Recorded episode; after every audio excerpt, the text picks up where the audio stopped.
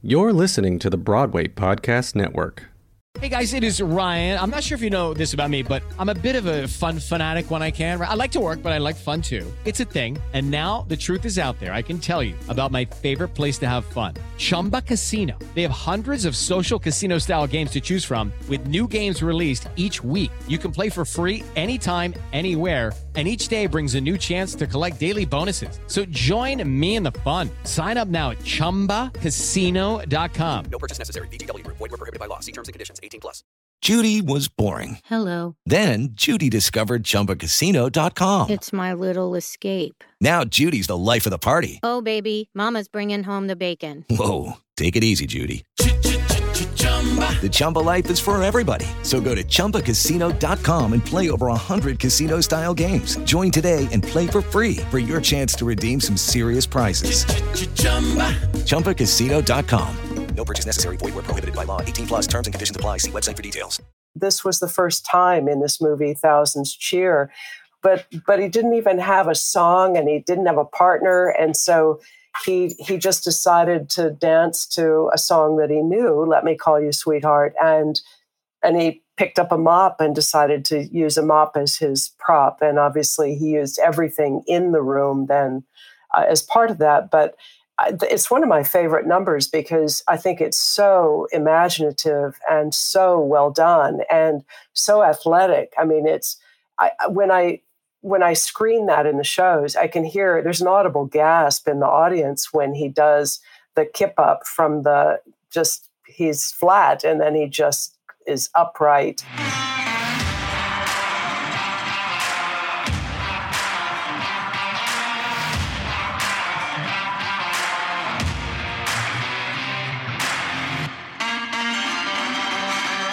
Hey, what's going on? It's me, Roscoe, founder and host of Built for the Stage podcast, Broadway's number one fitness platform. If you'd like to try a free trial, go to the website built for the stage dot com and we'll get on our way with seven days of workouts and consultations and conversations with a personal coach. Once again, thanks to the producing family that we have here at the Broadway Podcast Network. They're always so helpful, so supportive, and so full of other amazing podcasts. The number is growing, it seems, daily. So if you're interested in other Broadway-based podcasts, you can go to b p n dot f m. All right, today's an exciting episode. We're going to be kicking off a new mini-series called The Sport of Dance. And this guest that we have on the show today uh, could not be any more appropriate of a guest. I'm super excited about this. So I'm just going to get right to it in welcoming Patricia Ward-Kelly to the podcast. Welcome, Patricia. Well, thank you for having me. I'm delighted to join you today. Oh, it's my pleasure. So for everyone listening, Patricia is the widow of the late Gene Kelly. He's actually a uh, childhood hero of mine and someone as a former athlete and performer um, had such a huge impact on my life. And we're going to get into uh, Gene's life and his career a bit. And Patricia has actually spent really since she's met Gene uh, or met Gene in the, in the past, laying out his historic and prolific life. Um, and we're going to kind of unwind and unravel uh, their relationship and just his legacy that he left behind. And that word is something very important um, to Patricia, especially um, as it ties into her daily work.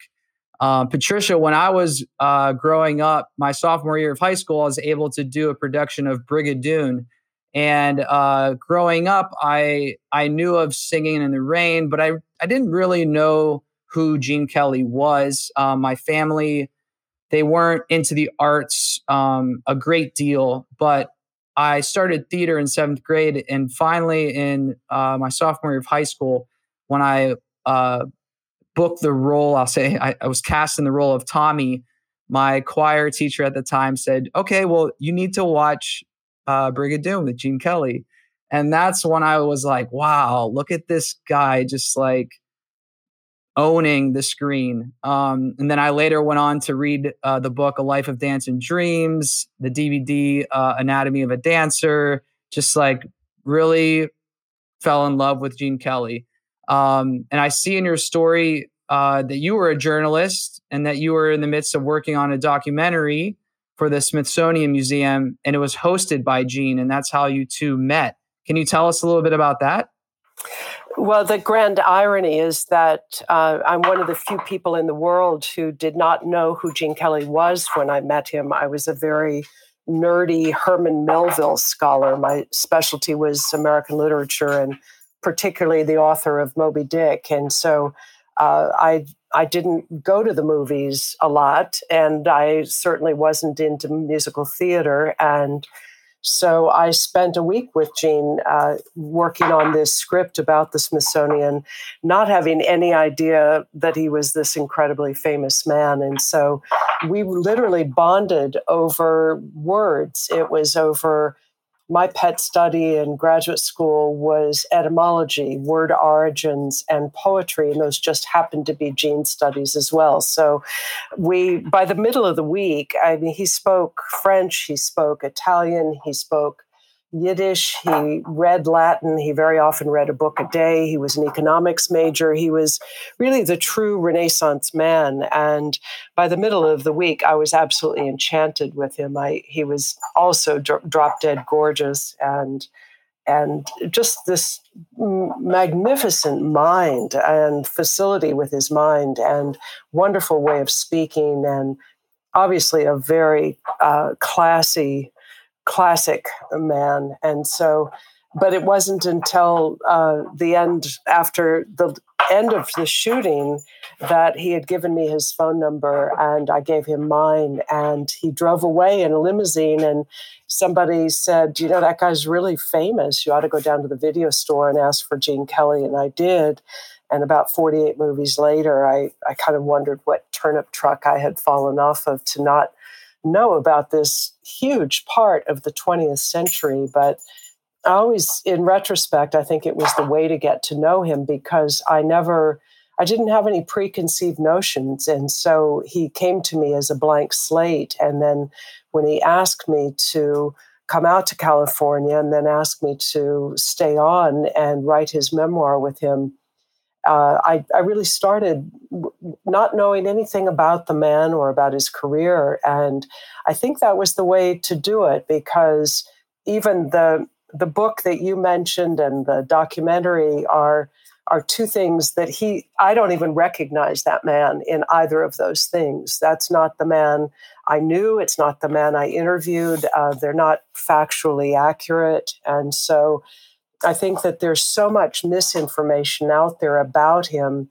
and uh, or people just don't know very much. They just see him up on screen and they don't realize that he wanted to be remembered for being behind the camera. He really didn't care about performing. He wanted to be remembered for being a director and choreographer and for changing the look of dance on film and creating a particularly American style of dance. And just the other day on Facebook, somebody wrote, they said, I had no idea he directed Hello Dolly, and they don't recognize that he directed Singing in the Rain and On the Town, and that he directed the ballet in American in Paris. And, and that's what I try to kind of push out there, because those were the things that were really pivotal. Those are things that changed the whole history of film.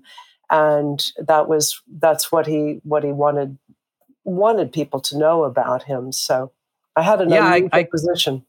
I came across uh, connecting with you from your Instagram, Gene Kelly Legacy, and you do a, an amazing job on a daily basis, just giving little tidbits of, of his history. Um, and then I got into seeing that you have a, a show that you were, you were touring, I guess, Gene Kelly, The Legacy. Could you tell us a little bit about that? The, I created a, a one-woman show back in twenty twelve. Gene would have been one hundred years old that year. And the Academy of Motion Pictures always does a kind of tribute to the legends. Uh, and there were wonderful evenings, but often it was kind of, they would look to whoever was still alive, who was could still speak about that person. And and since I knew Gene was so particular about how he wanted to be remembered, and often in a way that people don't even think of him, I went to the Academy and asked if I could create the evening. And uh, remarkably, and to their credit, they let me do that. And so that was the first night. And it just kind of took off like wildfire. It then went to Lincoln Center in New York. And it's been touring for the last eight years. And then I also created a live symphonic cinema tribute to him with seventy musicians on stage with me and a conductor. And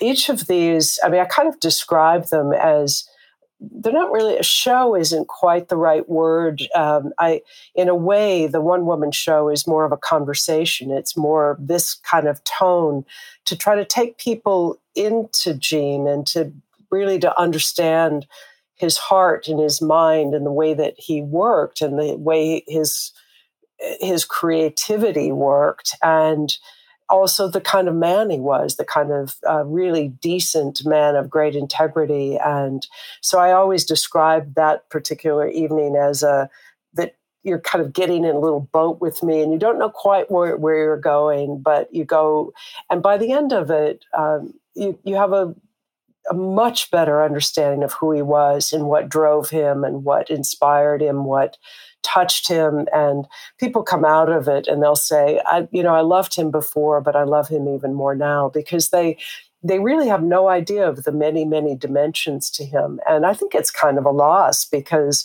there was so much to him that, and I think especially that young people can learn from him and these dimensions. So I think it's really important important to expose them so that they have a better understanding. Yeah. Do you think that with some of the greats in in the arts that this is a, a common loss per se, where the representation of a of a person's career past is is skewed a bit? And And how have you found, besides your show, like other ways of just clarifying the message? Well, I think um, that's an interesting question in the sense of other people. I mean, I can, I can speak most accurately about Gene, obviously, because I'm intimately involved with that story. I think I think legends are these people that are larger than life. Uh, our sense of them is often skewed, and and there are many of them that I I met with Gene, and you see them up on the screen and you think one thing, and then you meet them and you think something completely different. So the thing about Gene is he seems different to me in a sense, because I don't think a lot of these people had more dimensions than you're really aware of. I mean, I don't think, I've never really seen anybody who has the breadth of knowledge, the breadth of experience, the breadth of uh, subjects that Gene had. I, I think I think a lot of people, um, I, I really haven't. I haven't, I have never encountered that kind of mind. And I've never encountered somebody, I mean, Gene, people would say, oh, Mister Kelly, Mister Kelly, what should I study? Meaning, what form of dance should I study? And Gene said, everything. And he meant everything. He didn't mean Spanish dance, jazz, tap, modern. He meant history, literature, politics, economics, uh, poetry, literature, and certainly every form of dance, and also every form of movement. I mean, he was a trained gymnast, a trained acrobat. And so I think I think Gene is unusual in that, because a lot of the people actually, they were kind of, when you met them, were sort of less than what you had hoped that they would be. Gene is much more. Um, Gene, there was much more to him than I than anybody really realized. Well, to your point, the the art of dance is really telling a story. So I guess the more you know and the more uh, well-read or well-versed you are, the more depth you can bring to your storytelling, or in this case, your dance. When, and you've you've linked two important things, which is what how Gene's dance differed from his predecessors was precisely what you're saying is that Gene wanted to use the dance to propel the story. And before that, in Hollywood, uh, you would look at dance numbers, and they're generally inserted into the the movie. So it, they they'll have a dance team often, and then they stop and perform on a polished floor and perform on a stage, and and then they stop, and then the story resumes. So you can t- literally cut that number out of the movie, and it doesn't alter the story. Gene's whole thing was that the dance tells the story. And so, and something like Singing in the Rain, an iconic thing like that, is probably one of your best examples of it, because what better way to say you're in love than to, to uh, send off the cab and to literally dance and and sing and splash in the puddles and things. And so I think that that's it's it's using the movement um, in a different way. It's not just putting movement to music. It's actually having the movement convey emotion, to convey. Uh, it, it basically steps in for words for Gene, and.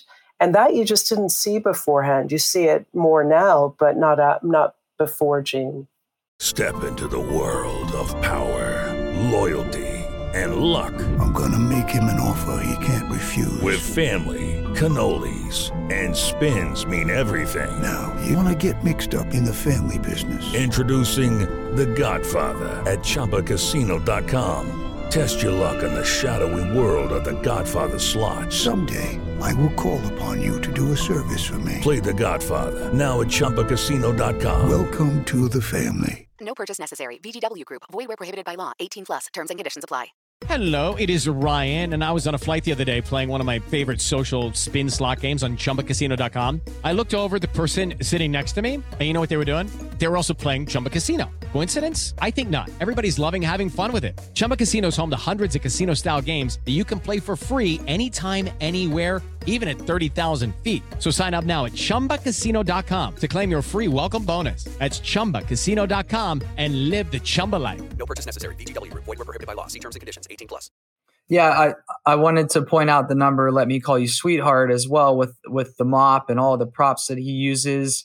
Um, from your conversations with Gene and your knowledge of, of that number in particular, um, or... Um, You Wonderful You with the creaky board and the newspaper, just his way of um, using uh, props and his surroundings to kind of really tie the story all together.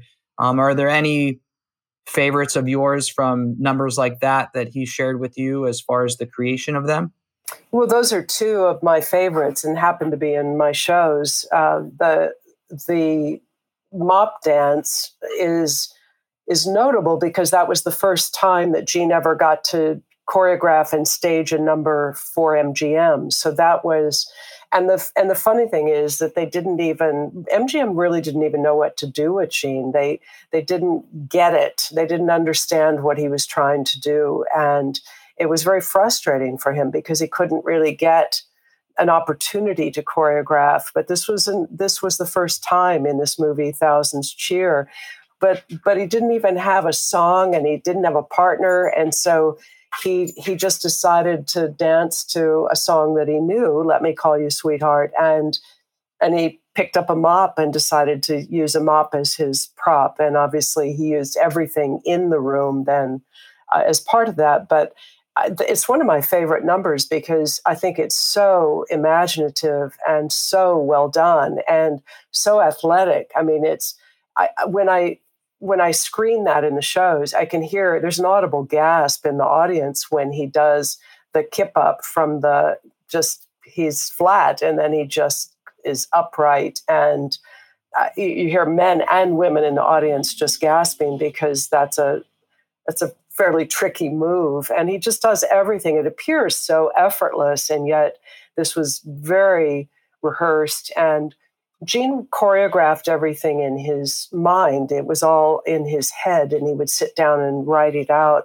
much more like a writer than, I think people always imagine he sort of gets up on stage and wiggles around, and that's how he came up with his ideas. It wasn't like that at all. It was a very cerebral process.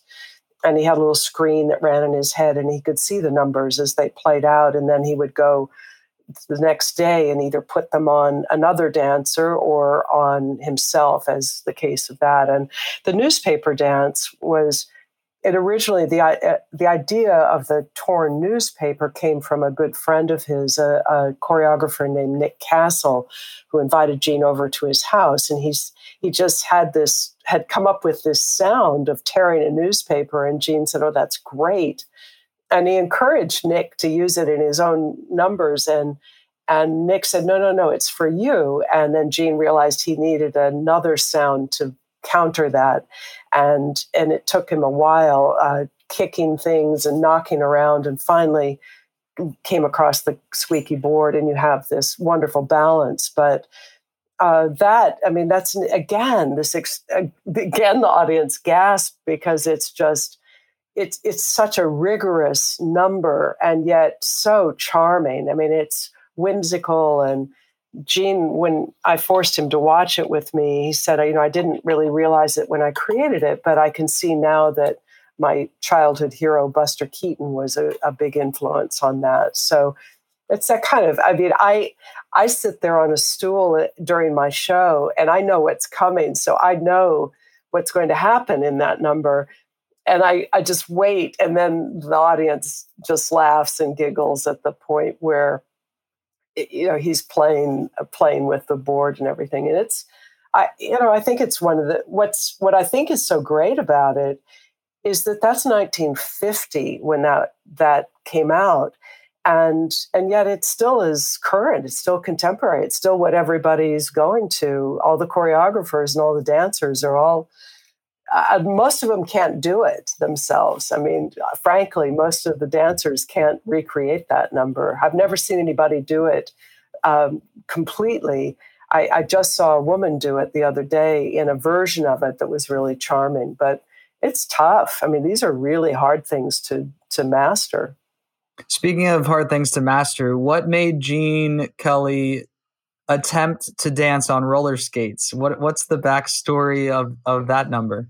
Well, and that's the, what he did in uh, the movie It's Always Fair Weather. And but that was uh, the roots of that. It was actually something that he and his younger brother did in amateur nights around Pittsburgh and the Ohio line in high school and college. To Gene used it as a way to try to put himself through college. And they would go off, and they were both uh, really good. Gene was a very good gymnast and a very good acrobat, and they uh, would do kip-ups and all kinds of, uh, m- much more aggressive than what is actually in that film. Gene said that was kind of a pared-down version, given that he was uh, considerably older at that point. But they would tap dance on roller skates and often won first prize in these amateur nights. And so Gene incorporated that in It's Always Fair Weather. And again, that's that's one of my favorites, because It's it's performed to Andre Previn's uh, "Can It Be I Like Myself," and it's it's so charming. And it you know he's kind of he's he's sort of I mean he's he shrugs and and he's thinking, you know if this woman is in love with me, um, you, you know can it can it be that I I like myself? And and you just have to love him when he does it. And and.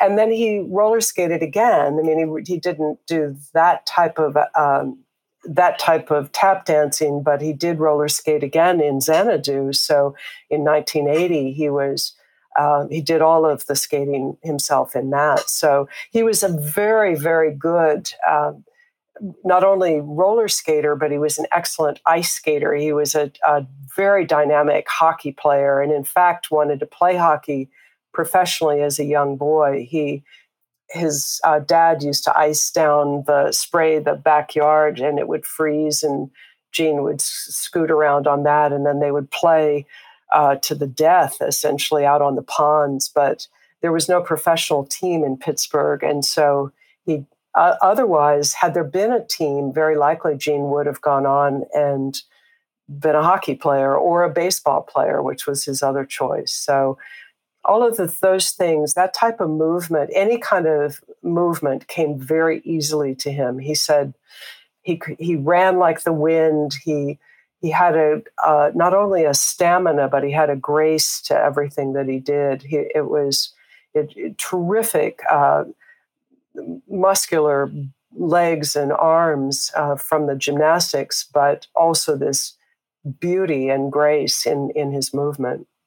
Yeah, something I loved knowing about him when I was growing up is I'm from Youngstown, Ohio, which is just, oh, yeah. yeah, just about an hour from Pittsburgh. Um, growing up as a, one of my sports was baseball as well. Um, and eventually getting to know uh, the T V special that we, we discussed before the interview um, in nineteen fifty-eight, Dancing a Man's Game, um, where Gene related uh, a lot of different sports um, to the movements of dance. And, you know, you, you hear the title Dancing a Man's Game. Um, now, you know, in twenty twenty, we'd like to say it's everyone's game. But I think the point, and you can obviously correct me if I'm wrong, but I think the point in th- at that time is just uh, opening people's eyes to the relevance, the difficulty, the parallel nature of sports and dance. Um, can you help it just touch a little bit more about that, in my opinion, amazing T V special he did with other pro athletes? Well, I think at that point, uh, it was really because the stigma of a male dancer was so strong. And and sadly, I mean, yes, I would love to say that dancing today is everyone's game. Uh, certainly that's the goal.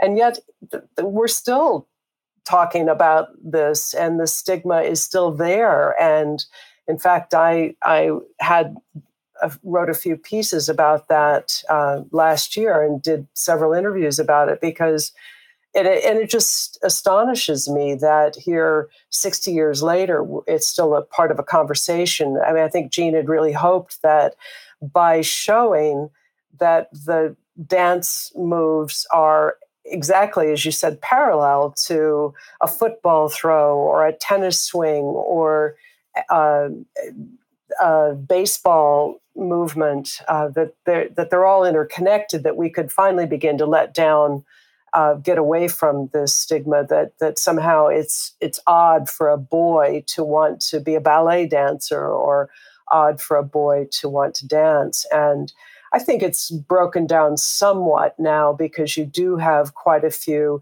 very strong male figures, but I think it still is something that a lot of parents still think it's it's something that they don't want their children to go into. And so we just keep working on it and kind of trying to knock that down. But I mean, even something, Gene, in that sequence, in that in that omnibus special, I'm sure you remember, just showing the, di- the connection between fencing uh, and classical ballet. And Gene trained as a fencer. He trained with a Belgian fencing master in order to perform in The Three Musketeers so he could do his own stunts.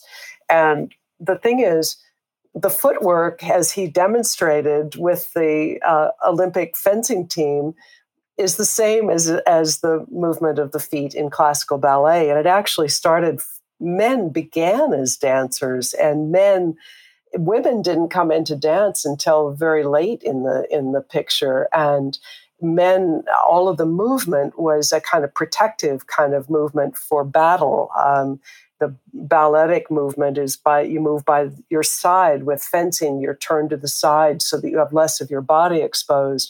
So he went through all of the history of all of this, and I think had really hoped that that would, would put that subject to rest. And I think he'd be very sorry that it it it still is something that we we need to even consider at this point. But but he was so sophisticated in understanding. He felt that in order to be a dancer, you you needed to not only study all forms of dance, but you needed to understand the history of dance. And so he went, and when he was young in the thirties, most of the history of dance was not even in English, it was in French. And so he went to the University of Chicago Library and read all of the treatises, the histories of, of dance and choreography in French to, to better understand the art form. So he was just a, he was just this immense brain of, and like a sponge, he just soaked up anything, not only information,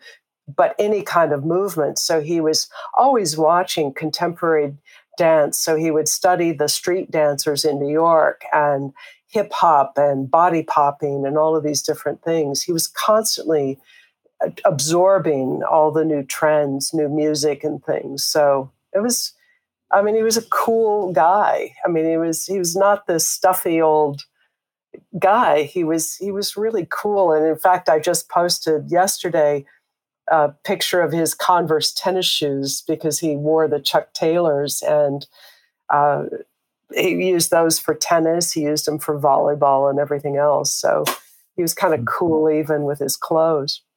Yeah, everyone listening, uh, once again, that's at Gene Kelly Legacy. We'll put that in the description of this episode. Um, I also am subscribed uh, my email to gene kelly dot com that you are working on currently. Is there anything that we can look forward to from you as far as uh, new projects to come, as far as the Gene Kelly Legacy? Well, it's a lot, actually. Um, since I'm not able to tour with the two shows now, uh, I decided that I would get back to work on the book that Gene actually brought me to California to write uh, many moons ago. And it's a great time to be able to do it. I'm sorry for the circumstances, but I, I otherwise never had this kind of focused time to concentrate. And I think it's, people have always asked me that, you know, why has it taken so long to write the book about Gene? And it really, it's not like I'm writing about Ernest Hemingway or Scott Fitzgerald or something. It, it's the person I lived with. And so it was an unusual situation. And it comes with a quite an emotional punch to it, to, to listen to his voice again, to read his words, to re- revisit uh, the notes that I made and recordings I made of him every day for over a decade. It's, It, you know, it's it's a plus and a minus. The p- great positive thing is I have these materials. The, the negative side is that it's, you know, it takes your breath away sometimes to see them. And so, uh, but I'm I am focused on that. And then uh, the, all of the shows were all postponed and c- canceled and will be moved forward. So it looks like, uh, fingers crossed, we'll be able to roll out again with the shows. Come, uh, you know, a year from now, we should be back in theaters uh, if if it's safe to gather. And so I hope people will will sign up, because then they'll know about all of those things. And then I inherited all of Gene's archives, so the things, the, the photographs, the manuscripts, the letters, the uh, kind of unusual things that um, were part of his life. And my idea is that those will all become available kind of in a virtual collection, so that people all around the world will be able to have access to him in perpetuity, because uh, as much as I would love to hang around forever, I don't think that will happen. So I have to make a provision so that people, uh, you know, if you if if you're in Australia, you would be able to access it. If you're in New York, if you're in Hawaii or someplace, uh, so that it isn't just limited to one spot, but that that's going to take more time and effort and and finances to pull that off. But that's kind of down the line. And but it'll be my book, and then a series of books of the beautiful photographs of Gene, uh, many of them done by uh, friends of his who were great professional photographers.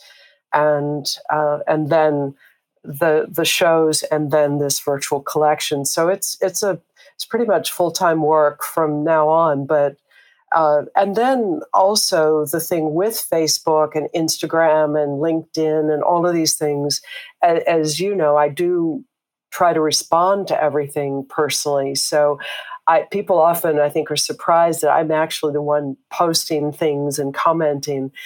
And I, I don't know, I hope I can continue to do that. It takes a huge amount of time now each day, but I love it. Um, I love the connection with people. And I find I've learned so much from people. And I've learned, um, I, I when I first got onto social media, I thought I was a little nervous about it because I was worried that it would be kind of silly, that people would just post kind of silly things. And it's not been that way at all. I, I, I, I'm incredibly proud of the things that people write. And in fact, I'm constantly doing screenshots and saying, I hope you don't mind if I use this sometime, because I think what people bring to it um, is their own perception and how they're touched by something. And since I came to him in a, such a different way, I didn't have that experience. But a lot of these people grew up with him, as you know, or touched the way you were. And I, I love the fact that they're sharing these incredible stories about their own lives. So I, I feel like um, I just was reading some notes that with an interview I did with Gene about about his work on the Broadway stage, which he preferred to performing in movies because he felt it was so important, that connection with the audience. And I had forgotten that he, I had recorded that. I didn't remember that comment from him. And I, I found that in doing my own shows, a lot of people will come out and they'll say, how can you do this? I mean, it's so emotional. How do you do this? And I said, well, actually, you're helping me to deal with the absence of him, because it isn't just that I'm up there talking. It's two ways. I mean, it takes two of us to make this work. And I was really, I w- it was really interesting to find that comment that Gene said essentially the same thing. It's the audience is as important as he is up on that stage. And I think, I think if I, I were giving any uh, advice, which I don't tend to do to people, young people, and particularly people on stage, that's an important thing to keep in mind, that it's, it goes both ways. So it's yeah. a, it's a nice thing to be able to connect with people. Yeah. It's, there's nothing like a, a live experience. Um, his debut was Pal Joey was No, no, no, no. He was in Leave It to Me. Um, he was one, he was just a little, he was, Uh, kind of a one of four male dancers who were, they were all on the side of Mary Martin. And that was okay. Mary, Mary Martin singing My Heart Belongs to Daddy. And yeah. Mary Martin became an overnight sensation. And Gene is just kind of the little guy next to her, along with three other guys. And uh, a real turning point for him on, on the Broadway stage was The Time of Your Life, which, um, with a Bill Saroyan play, and Gene was supposed to play Harry the Hoofer. He was supposed to be a non-dancer, but just kind of doing some little movement on stage. And he said it, it was where he really first began to understand this concept that the movement tells the story. And that, that for him, and it was after that, that he then Uh, starred in Pal Joey, and that a lot of people call that the pivotal Broadway show. Gene thought The Time of Your Life was more pivotal for him personally, but obviously um, starring in Pal Joey, then just that he was a huge sensation on uh, really overnight, just incredibly famous, and a lot of people saw him in that, and a lot of people wanted him to come out to Hollywood. So he actually turned down Hollywood for several years because he didn't think he was ready to come out here. Um, and I think a lot of people wouldn't do that. If they got an offer to come to Hollywood, they would jump at that chance. But Gene said, no, no, I need to, I need to study more out here. So. Mm. Fabulous. Well, Patricia, that's going to wrap up our interview for today. Thank you so much for your time. Um, everyone that's listening, once again, um, please give her uh, profile on Instagram a follow. Um, that's Gene Kelly Legacy. Um, go to the website, gene kelly dot com, fill out your email, and get up to date on anything new that's coming up, the book, or future performances. Thanks so much, Patricia. Oh, thank you for having me. It's been a real delight, and I look forward to seeing you in person one day.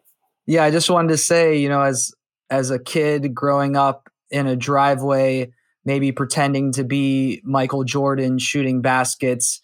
That's who Gene Kelly was to me on the stage growing up. You know, he was still to this day, um, as a performer, uh, he is the person I would try to emulate my myself after. So, um, yeah, I, I the, the people that you're describing that you screenshot, I'm I'm one of those people for sure.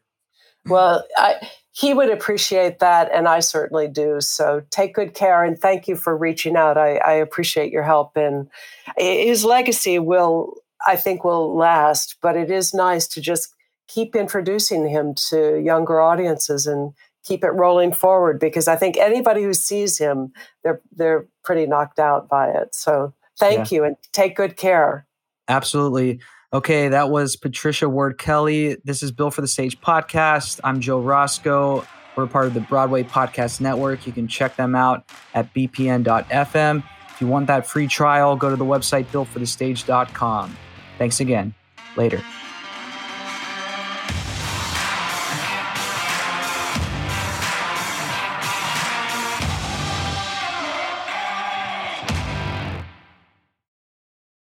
Hey, it's Leslie Odom Junior here on the Broadway Podcast Network to tell you about the Rise Theater Directory, a program of Maestro Music. Rise is a national online resource designed to connect and empower backstage and administrative and creative theater professionals from underrepresented backgrounds. If you work or aspire to work in the theater community, this can help you find your next project. And if you hire theater professionals, search the Rise Theater Directory to find your next team. Create your profile now and get more information by visiting rise theater dot org. That's theater with an R E R I S E T H E A T R E dot org, because only together we rise. Hey guys, it is Ryan. I'm not sure if you know this about me, but I'm a bit of a fun fanatic when I can. I like to work, but I like fun too. It's a thing. And now the truth is out there. I can tell you about my favorite place to have fun: Chumba Casino. They have hundreds of social casino style games to choose from, with new games released each week. You can play for free anytime, anywhere, and each day brings a new chance to collect daily bonuses. So join me in the fun. Sign up now at chumba casino dot com. No purchase necessary. V G W Group. Void where prohibited by law. See terms and conditions. eighteen plus.